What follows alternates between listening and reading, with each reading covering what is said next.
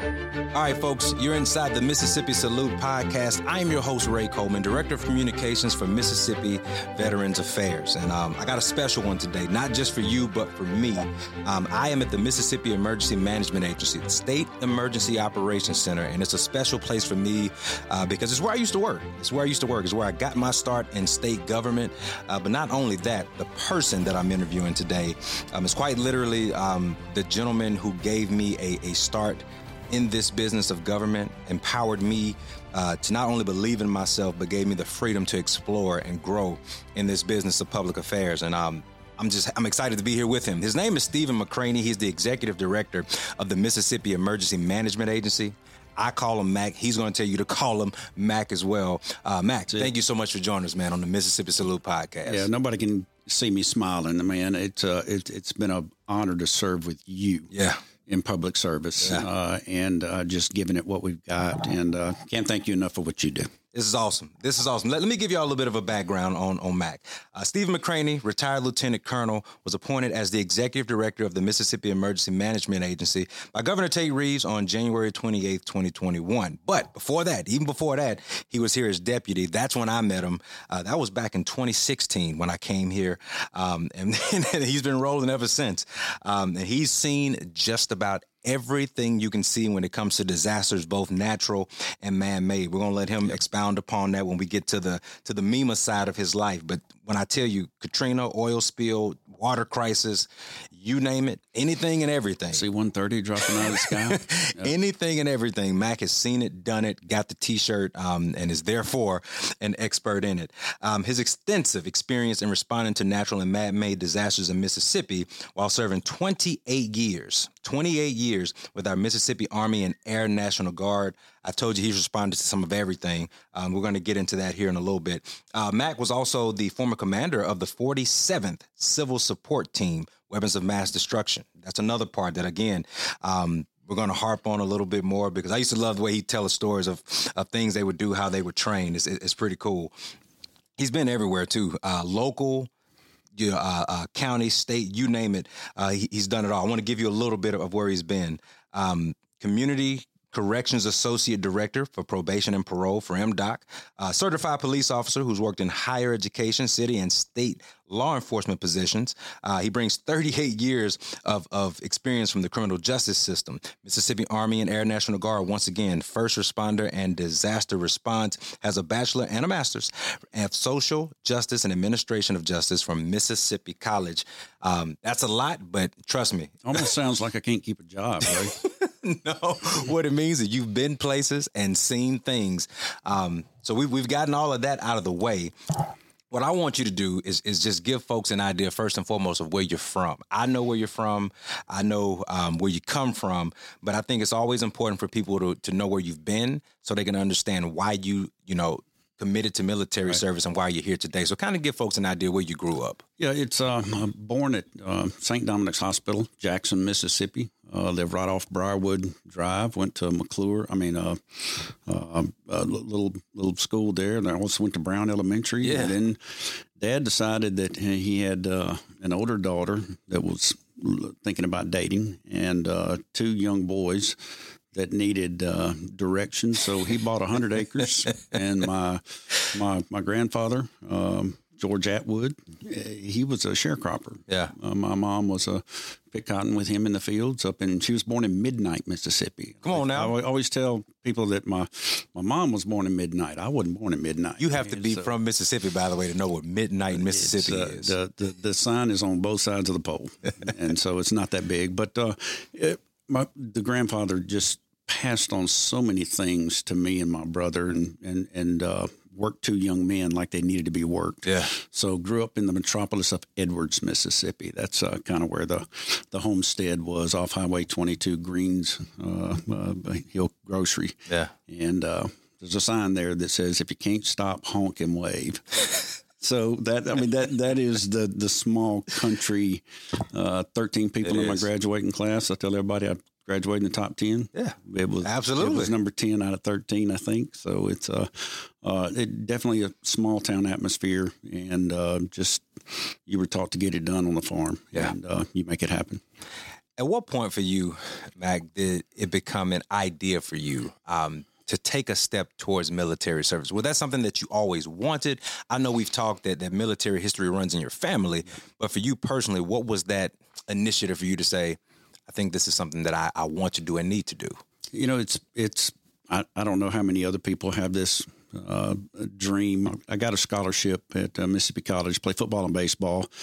Uh, young, young man. My father passed away my senior year, yeah. Uh, about two days before I graduated. And um, I, I, but I was able to tell him that I got this scholarship, and he said, "Well, it's done. You're the last kid. You have an opportunity to go to school." And and he passed away from cancer. Mm. So. Uh, it, it, he he was a rudder, and and when I got to college, uh, I thought I was somebody went out there as a freshman with a bunch of seniors who were grown men, and hmm. oof, uh, it was a different ball game. But played baseball, played football uh, for a year, but just something was missing. Yeah. Uh, the rudder was definitely missing in my life. I wasn't the best student. I majored in campusology.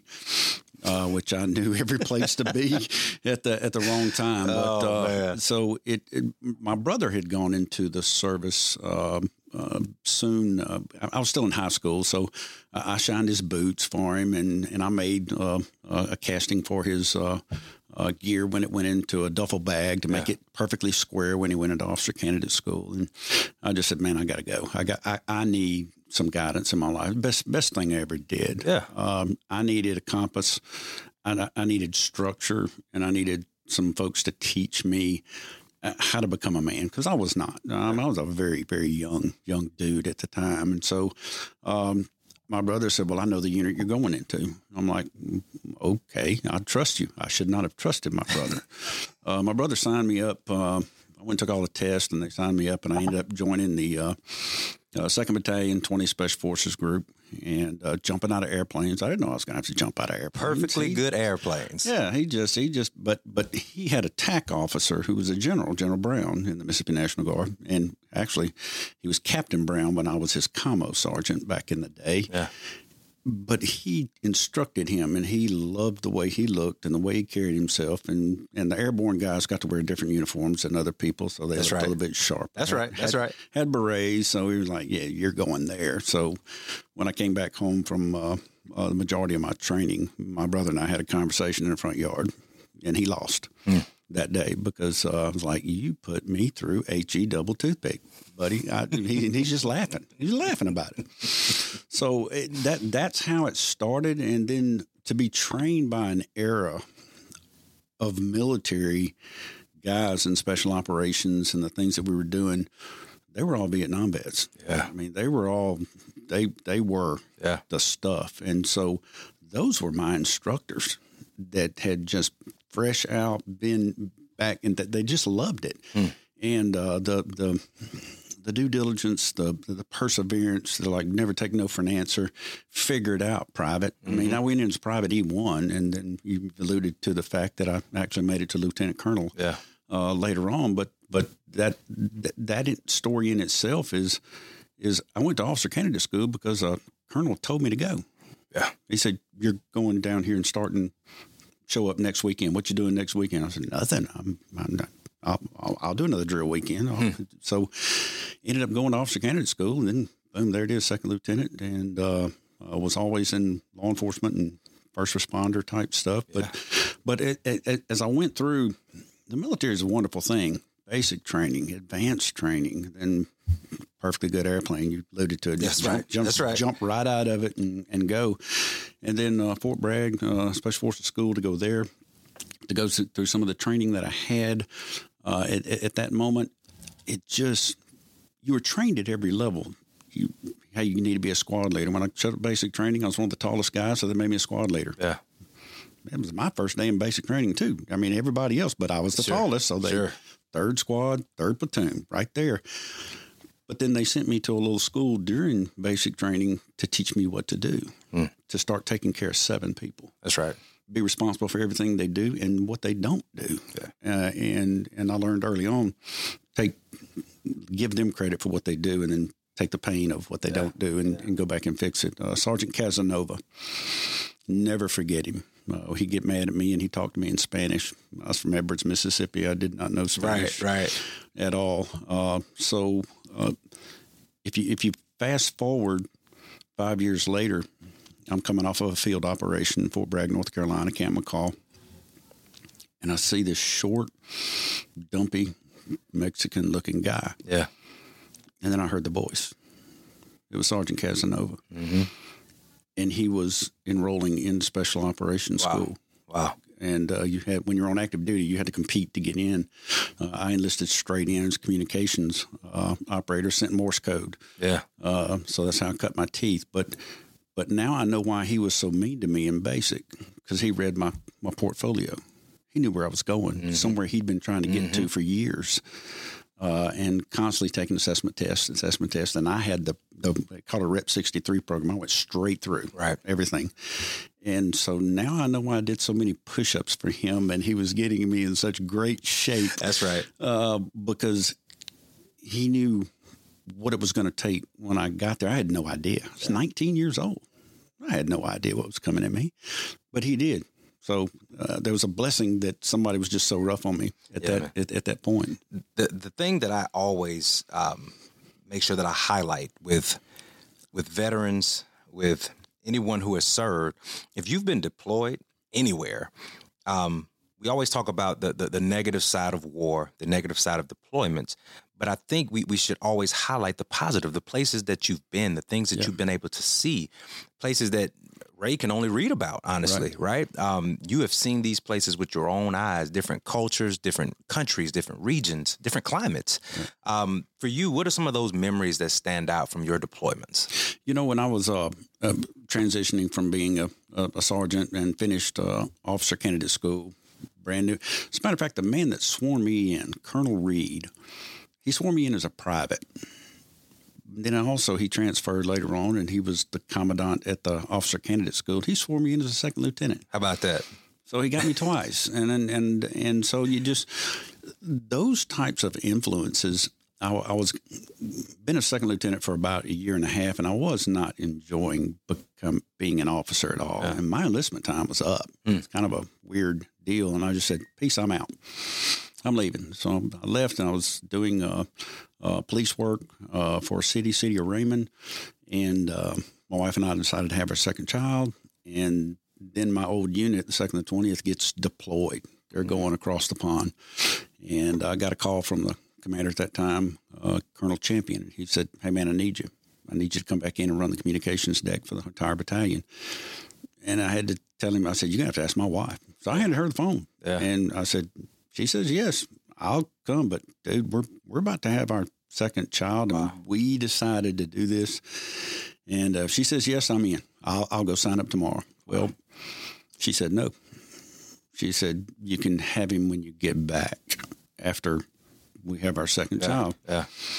And lo and behold, they were deploying back uh, stateside uh, to go through a, uh, one of the uh, big uh, evaluations. Uh, but they were coming back, and he called and he says, "Hey, I'm, we're, we're headed back, and I don't have a communications guy. Kind of fired him. He's gone. I need you to run battalion communications for the whole battalion again." And uh, I looked at my wife. She goes, "You can go now." so, and, then so I met up with all the guys I had trained with for so long, and, and missed them when they they deployed without me. It was almost um, like like like I lost my leg, you know, Yeah. because I knew I needed to be there. But then again, I had made a promise to my wife that, that I'm, I'm going to do this with you as a family. Right. Uh, so did that, came back, and then I served with them a total of 17 years uh, at that battalion. And then I was kind of ranking out. I was a captain, and I needed a major slot. Well, there weren't any in that unit, so I, I went to the Air Force Yeah.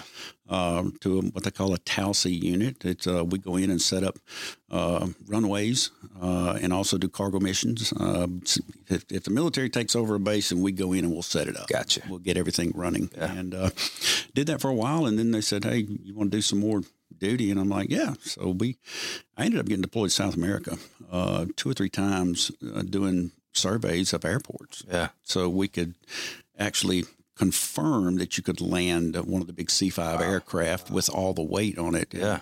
What we found out, you know, a lot, a lot of those airports down there were helicopter based, and the concrete just wasn't going to be thick enough. We would, Imagine have, we, would have landed a C-130 and it just squatted. Yeah. And and so that was, we'd go take bore samples. We would go measure tarmacs, and I, I can remember in one country, uh, there was an election about to go on as a female presidential uh, candidate, and she got kidnapped. And you're talking about one Mississippi guy and about uh, 12 Texas guys, all the same type of units. Air Force is, they'll go grab you as an individual. Sure. I was qualified to do something. So I said, hey, you want to go down there? I said, sure, let's go. And so we're in country, uh, and uh, she gets kidnapped. And uh, they fly her plane, landed on a highway, and uh, shoot up the fuselages and whatnot. And of course, we're all we're in the area at that time. We're getting calls, "Hey, man, you guys want to get out?" I said, "No, we're head head down. We're, we're we got we got work to do." Yeah. And uh, uh, this went on for a couple of days, and one of the generals we had spoken to a couple of days, he got fired uh, down there because of, of, that country, because it happened on his watch, Yeah. and they blew up a bridge on his watch, and he should have. Uh, taken better care of that. So it's uh, the, they called us back again over and over and said, "Look, you guys need to get out. You're just National Guard." I'm like, "Negative, negative. I got seven more airports to do, and we're going to do them. Yeah.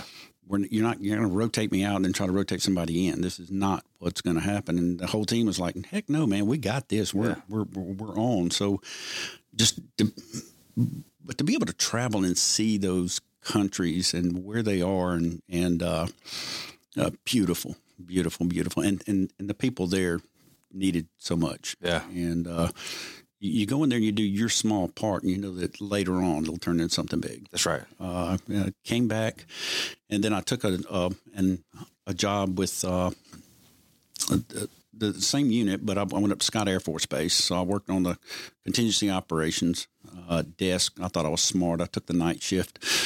Well, the war was going on during the daytime across the pond. And of course, when a C 130 broke, a C 5 broke, it didn't matter what kind of aircraft, F 16, I was in the Air Force at that time. Mm-hmm.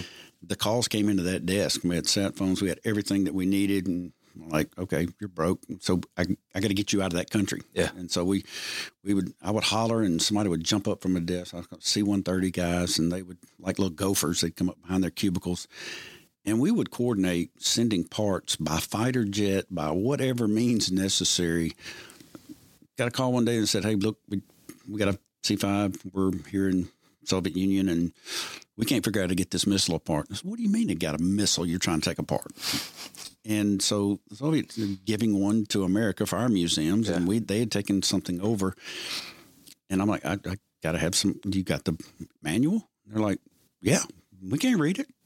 Well, I can't either, but send it to me. And so somehow, some way. So just figuring out how to get that back.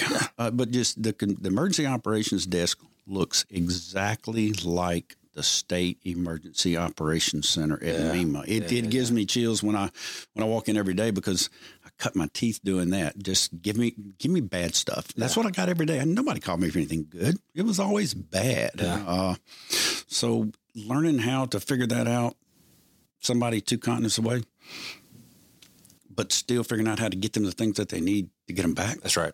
It's awesome. Yeah. And, and, and it comes full circle because of what you do every day now. We're hanging out with Stephen McCraney, AKA Mac, the executive director of the Mississippi Emergency Management Agency here on the Mississippi Salute podcast. Um, civil support team, weapons of mass destruction. Um, before I before I came to MEMA, I didn't even know that existed. I'll just be honest. Um, and so to hear you tell those stories about how that unit works, um, it's pretty impressive, man. It's pretty impressive, and and and I, and I know um, there's a lot that goes into it. I kind of want you to talk people through that. The Civil Support Team, Weapons of Mass Destruction. Um, how how does that unit work? Yeah, it's a it's it's, it's a small unit, almost like the Special Forces teams. Um, a 22 man unit, full time, active duty, but you're assigned to your state. So um, I was actually at Scott Air Force Base working that contingency operations desk, and one of the um, young airmen um, sergeants called me from the uh, the air wing and said, "Hey." Um, when are you coming back home? I'm like, well, I'm on 30 day rotation. I'm on 30 days, off 30 days, on 30. I'm, it, it, I'll, I'll be home probably in about two weeks. She goes, well, I'm going to send you something. You need to apply for this job. You've done this stuff. I'm like, what are you talking about? It's a full time active duty job right here, blah, blah, blah. And so send it to me. So I'm reading it. Civil support teams, weapons of mass destruction. Okay. Gas mask. Okay. Air breathing. Okay. Done. Fire. Oh, hmm, yeah. I've kind of done a lot of that stuff. So uh, filled out the application, got all my stuff, and uh, sent it in. And I drove home uh, probably about, uh, got off shift at seven, drove home that day, interviewed for the job, drove back to get on a night shift uh, north of Memphis, and uh, got the notice about two weeks later that I got the job yeah. as a deputy director yeah. or deputy commander of that unit. So it's uh, uh, the the training we had to go through uh, was uh, just like the police academy, just like uh, the becoming a volunteer firefighter. We're next to the fire yeah. uh, academy next door. I listen to those young men over there running early in the morning, and I just laugh at them. Okay, I know what you're going through. so, but but to, to to assemble out of out of all across the army and and Air Force, it was a joint unit. Uh, this team for the first time uh, the the training that we had to go to. I had a young captain in there, and he was training, uh, trying to lay out. All right, twenty two people are going to, to twenty two different job specialty trainings, mm-hmm. and we're mm-hmm. all got to meet back together within about fourteen months, and then we got to train together, and then we've got to certify as a team, go through an unknown event, and that's a. Uh, a lot of times you go into military uh, your your your test phase is what you do every day. Right. Well, in the weapons of mass destruction team, it's an unknown chemical, unknown explosion. You don't know what it is, where it's going, how fast, but you have to respond to it, and you have to support the local yeah. emergency operations folks, whether it's fire, police, uh, whoever, and you're the one that's got to figure out the unknown, and uh, that's a that's a tougher test. That's different. That's that different for sure. Def, definitely didn't. So we we were scheduled to certify and go through our certification lanes. We were already trained. Everybody was good. We were good at our jobs. Yeah. The week Katrina hit. Well, you can imagine we did not do certification. I would imagine not. But uh, Colonel Ditto, and I was the, the deputy director at the time, and uh, our, our, deputy commander, um, we got called to go to the coast because we were Mississippi National Guardsmen. Yeah. And uh, we did. And uh, we got a few calls out of Washington that said, hey, what, what are you guys doing? You're not even certified. What are y'all doing down there? It's not a weapons mass destruction event. And I said, man, I, y'all just need, I need an email. I can send y'all some pictures. Yeah. And um, I told General Brown time, I said, I think we're fixing to get yanked out of here. He goes, No, you belong to Mississippi National Guard. You don't belong to them. You're going to work for us. And uh, we got a call a few minutes later and um, said, "What do you need?" Uh, the deep voice on the phone said, "Son, what do you need down there?" I'm like, "Okay, this is what we need." So we set up our communications element, and we asked for about seven more teams, and we put them in counties we put them with FEMA. We put them because nobody could talk to anybody. Right. No communications at all. We were run, we were driving vehicles back and forth to communications at the time. So we set up the hub and spoke, which which was um, been studied for a couple of while um, times. How, how, how did we do that? How did, how did little boys from Mississippi figure out how to do this? Yeah. Well, we figured it out. It comes goes back to training. Figure it That's out. Right. And That's uh, right. so we put up those trans um, uh, communications hubs. And something I'd done all my life was communications. You know, how important is it? And then behind that, you look at what Mississippi's done with the MSWIN um, system that we have. Absolutely. Uh, that, that came to help us even further and further. So it's a, um, yeah, just doing things for the first time. There was there, there was no there was no street signs down there. You, everything was gone down on the coast. So the guys were like, let's let's make something better. Katrina to me, um, and, and, maybe it's different for you. So correct me if I'm wrong. Katrina to me, in in the story of Stephen McCraney, is such a pivotal point. Um, anybody who knows a little bit about MEMA always associates MEMA with Hurricane Katrina. Right. Well, in that moment of Hurricane Katrina, Stephen McCraney is not thinking about one day I'm going to be the executive director of MEMA. No, right? Not, not at all. not not at um, all. No. But here we are once again sitting inside the State Emergency Operations Center, and and here you are, leader of this agency. Um, it's truly a full circle moment. Uh, but but it goes back to what you said, Mac. Every moment that you've done in military service and transition into that to that civilian service prepared you for this moment your time here with the Mississippi Emergency Management Agency, um, you have seen it all. I was about to say the things you have seen, but yeah. I'll just say you have seen it all. Um, your service here, um, if you could summarize it, which is almost impossible, how how can you summarize the journey that you've had here at the Mississippi Emergency Management Agency? You know, I got a call from uh, Colonel Smithson uh, at the time. He was at the Mississippi National Guard. He he, he and I worked so very close together at Katrina. Actually, yeah. uh, funny story. I was sent to work for Colonel Smithson, Lieutenant Colonel at the time. Yeah, and um, I said, "Well, dude, I got got more work to do here." It was like 1.30 in the morning, but you need to go over and help him. So I went over there to help him and told some guy outside while we were smoking cigarette early in the morning. Was like, "Yeah, I'm here to help some guy named Smithson." And I'm like, can't do his job, so I'm gonna have to do it for him. I was a major, lieutenant colonel, and, and, he lit a cigarette, and I saw the name tag. I said, "Oh my gosh, I'm fired. I'm, yeah. I'm going home." And I said, "Let's just finish our time, coffee, and right. if you would need to send me back, I'll, I'll go." He said, "Well, if you're half as good as they say, no, I need you." Yeah, and and that's how we first met and it was by fire. Yeah. I mean, it, we were under the gun for a lot of stuff going on down there. And then you, you circle back. I was at, I retired uh, uh, out from the uh, Air Guard 28 year service, and I was at Mississippi College, my alma mater, teaching Homeland Security. Developed a program from nothing with my mentor, uh, Dr. Porter. Yep. And um, it, he he called me at four o'clock in the afternoon on a Thursday and said, "I, I need to ask you a question. I, I, I think I'm fixing to get appointed as the director of MEMA." And I need to know. I'm gonna need a chief staff. You, will you go with me? Yeah. I'm like, you're doing what? I mean, is four in the afternoon. I'm in academia. You know, you can just imagine. Just imagine a you building. to process everything. Yeah. Big wooden windows. I'm looking over the. I mean, and, and I said, "You're d- tell me again what you're doing." Say what now? And, and um, I said, um, "You going to fix it, or you going to maintain it?" Hmm. And he said, "We're gonna fix it." I said, "I'm in." Yeah. You need to ask your wife. I said, as long as I got a job, I think she'll be pretty good about it. But uh, no, I'm gonna call her right now and tell her what I'm about to do if you're gonna get the job. So that's that's actually how I showed up. Man. Yeah. February the first, 2016. Never forget it. I walk in the building. I don't have a name tag or anything, and up front, tell them like, "Hey, I'm here. I'm Steve McCraney. I'm new employee." Who? I'm like, Steve McCraney, new employee. Smithson's here. He's the executive director. He told me to report today. And uh, okay, so they let me in the room, and, and I'll be doggone. We're in our first meeting, eight fifteen. Uh, storm hits North Mississippi, and wow. tornadoes start ripping it up. Wow, day one. I'm like, really? It, uh, oh, okay. And so I think the whole staff uh, that day had amnesia because when they announced it and we are going through it, they all looked down at the end of the table and said, "Well, what are y'all going to do about it?" And I'm like, "Oh, it's going to be like that." Yeah. You know, yeah. my first day. Yeah.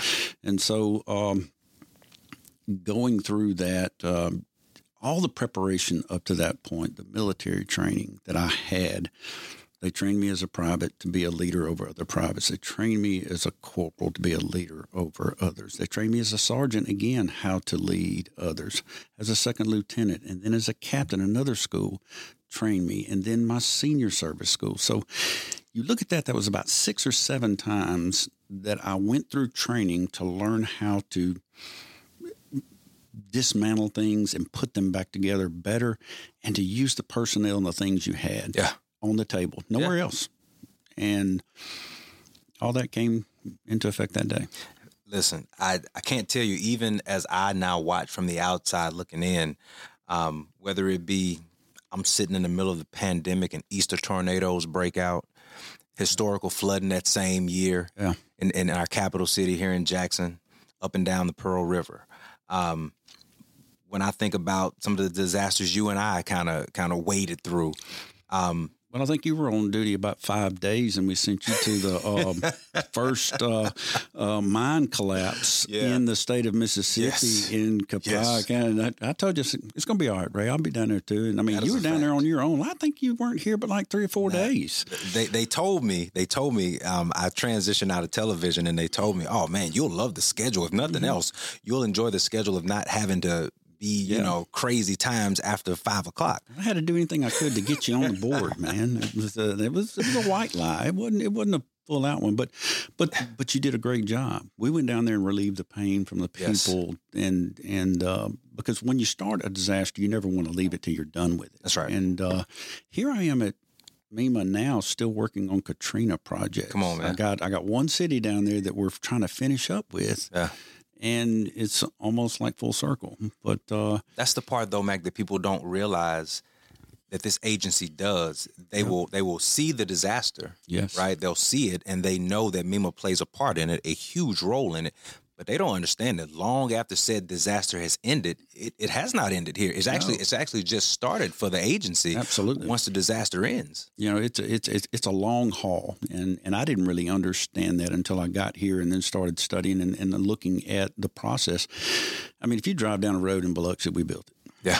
Uh, we, we were able to get the funding for it and the engineers uh, to be able to look at that water systems. I mean, right. We're still doing bypasses on some of the sewer systems down there. We're finishing up. We're getting very, very, very close. But then we have 21 federally declared disasters open right now. I mean, we are. I think God's actually preparing Mississippi to be here when nobody else is. That's right. Because we right. are we are real good at breaking it down. Got some great people at the at the agency, as as, as you well know Yeah. That uh, empower them to do their jobs, train them, support them, teach them. Send them. But but we've got a lot of firsts in Mississippi. I mean, you got you got Katrina. Was one of the biggest. Uh, you, you turn around and get an oil spill. I worked that when I was still with the Weapons right. of Mass Destruction right. team and was assisting uh, two other state agencies as their operations cell because not everybody has an operations cell like the Mm-hmm. military does. Uh, so we were able to do that. Um, and I'd never thought I'd put infantry guys on boats out in uh, the Gulf and Gulf, measure yeah. the oil they were picking up every day. I mean, the things that we did. So, uh, and then you have uh, C-130 drops out of the sky. Uh, a lot of ammunition, a lot of stuff. We, we, we found 98% of everything that fell. Uh, but there was one morning I was driving from my house in Pocahontas at the time, going back up to Leflore County, and uh, we're driving in early, and here goes a crop duster over my head. I'm like, really? I, I just shut off of that airspace, you know, two weeks ago. No, no, really? Then I see drones flying. Then I see a helicopter flying and whatnot. But as I'm driving in, we were clearing all the fields. I mean, we were finding ammunition. Yeah. I mean, nobody's tested a hand grenade falling from 19,000 feet hitting Absolutely. the ground and it being safe. Yeah. I'm like, no, we're, we're blowing that up Yeah. right, right there in the field. So I'm driving in and I see garbage bags on the side of the highway. And, and it just hits me. Oh my God. I've cleared all the fields.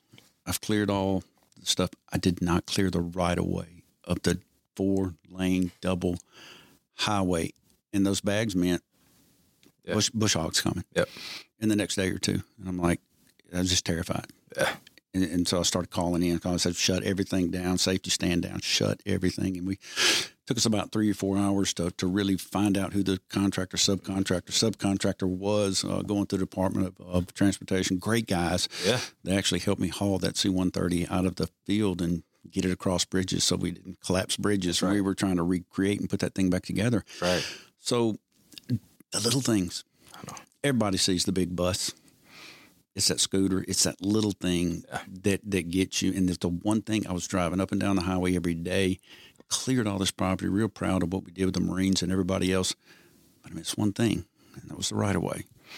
And we were able to get it and stop it, and we found some munitions and stuff out there that Yeah. they would have hit, and it would have been a bad day for that one that one guy or the car that was passing them when it happened. So uh, I've always now when I look at it, I, I go the fourth order effect. What is my decision going to do? That's the second. What is that decision going to make? The third, and then the fourth. If I can get it to the fourth order effect, I'm usually okay. Mhm. Sometimes not, but uh, sometimes you got to make it one, that one and go.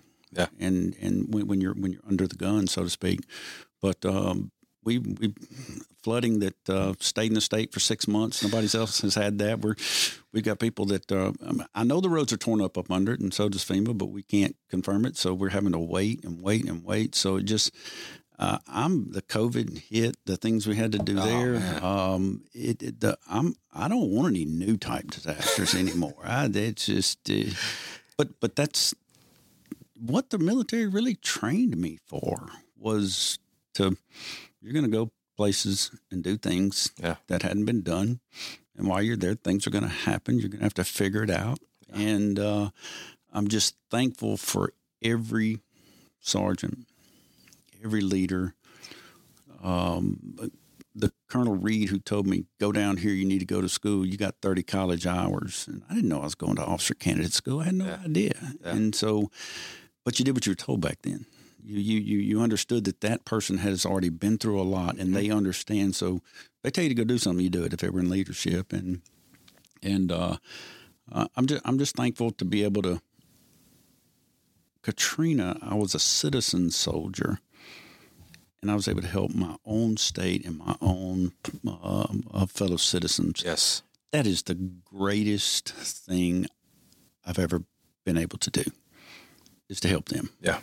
At that time. And now I get to do it uh, even more. And hopefully now we're getting the point that we're preparing everybody better um, so the pain is not uh, um, as as severe and, and the re- recovery time is, is shorter. That's that's that is the goal. Yeah. Uh, to try to get them. We don't make them whole, but we may get them back to normal as quick as we can. So Sure.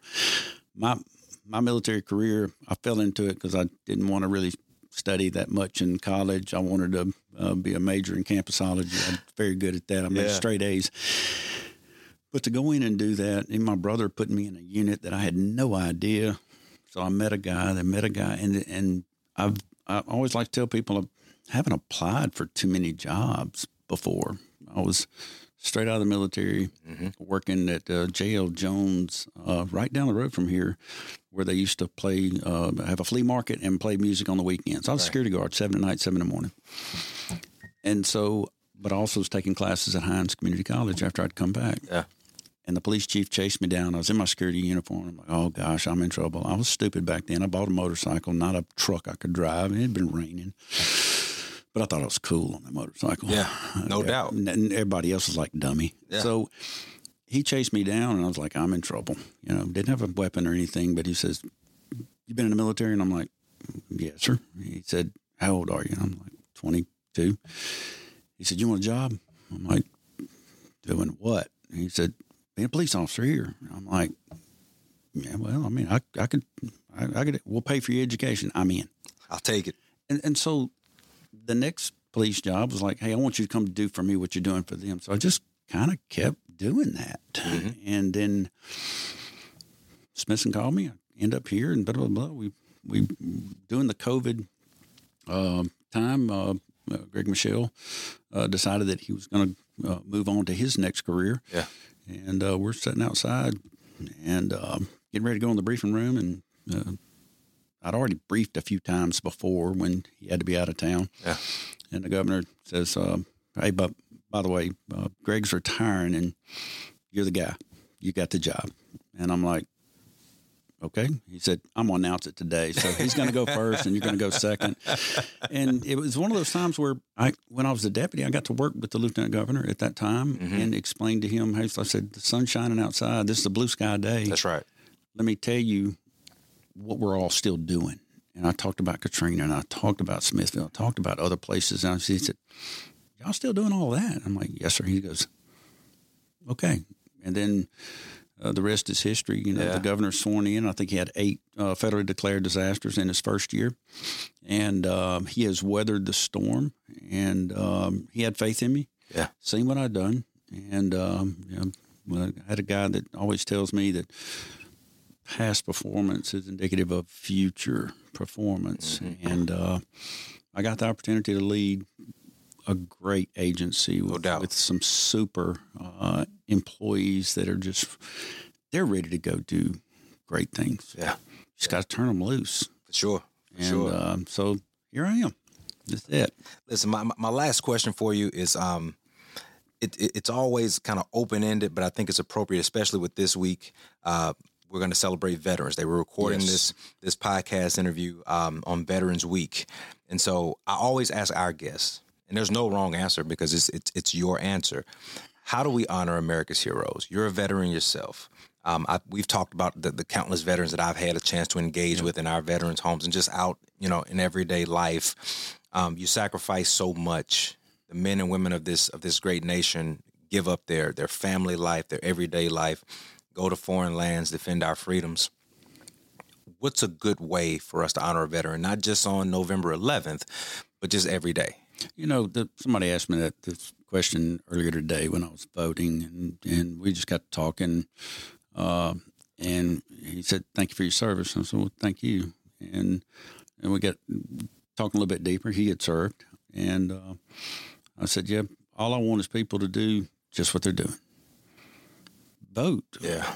Please vote because there are people in harm's way. I've been that guy in the jungle in South America, uh, close to Christmas, and wondering who in the world knows I'm here. Very few people Yeah. knew I was there, but but vote. That's the biggest thing you can do. Is make a make your choice Yeah. to choose your leaders. And at that point, I want you to have as much fun and be as prosperous as you can in this great United States because we serve to give you that opportunity. You can disagree with me. Yeah. Yeah. I, I don't. I don't mind that. I Yeah. love a disagreement. I mean, uh, I I might learn something if I will sh- shut up and listen a little bit. Uh, that has happened to me a bunch in my career. It's Like, son, if you'll slow down and listen, you'll you'll learn something here. So, so it, it does not bother me that somebody might be a different political affiliation or belong to a different organization. Yeah. By God, just do what America, the United States of America, was built for Yeah. freedom, That's right. freedom of choice, freedom of speech. We can have different opinions, but I guarantee you, you and I talked about it, alluded to it earlier. Mm-hmm. When you're in that foxhole with a guy, we all believe in God. That's right. And and there's a common focus. We're all going, but we're all coming home. Mm. So there's a common mission there that I, as a as, as a military um, person, uh, I, I think I, I still am today. It just I just wear civilian clothes. Right, I, I'm, I'm right. kind of uh, that way, but just take care of your family, do what's right by society, lead wherever you're. If you're the if you're that baseball coach that coached me in little league, that was a job. Yeah.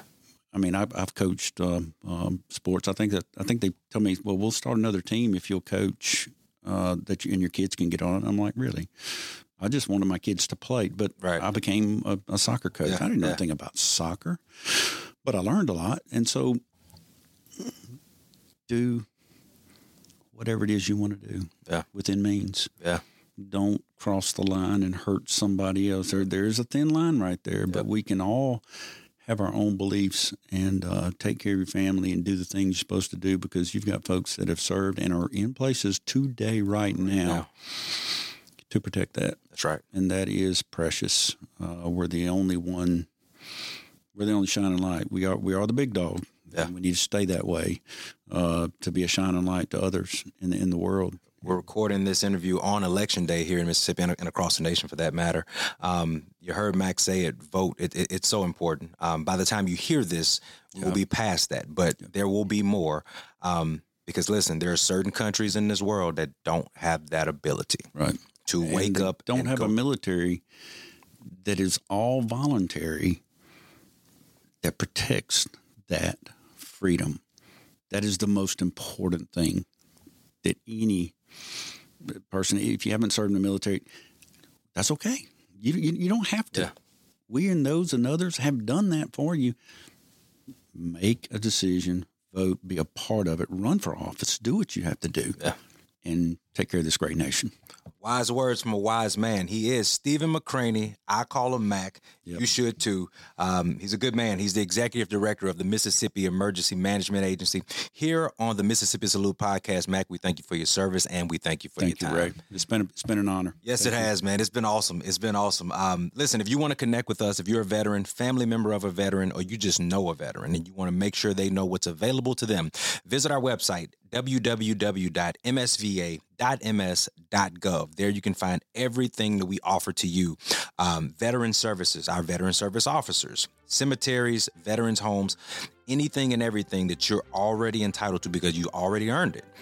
Find it there on our website. You can also check us out on social media Facebook at MS Veterans Affairs with an S on the end. Same thing for Instagram and on Twitter at MS Vet affairs. Find us there. We're always updating you, always making sure you have the latest, greatest information for you. All right, that's going to wrap it up for the Mississippi Salute podcast. Once again, I am Ray Coleman, Director of Communications for the Mississippi VA. Until next time, see you.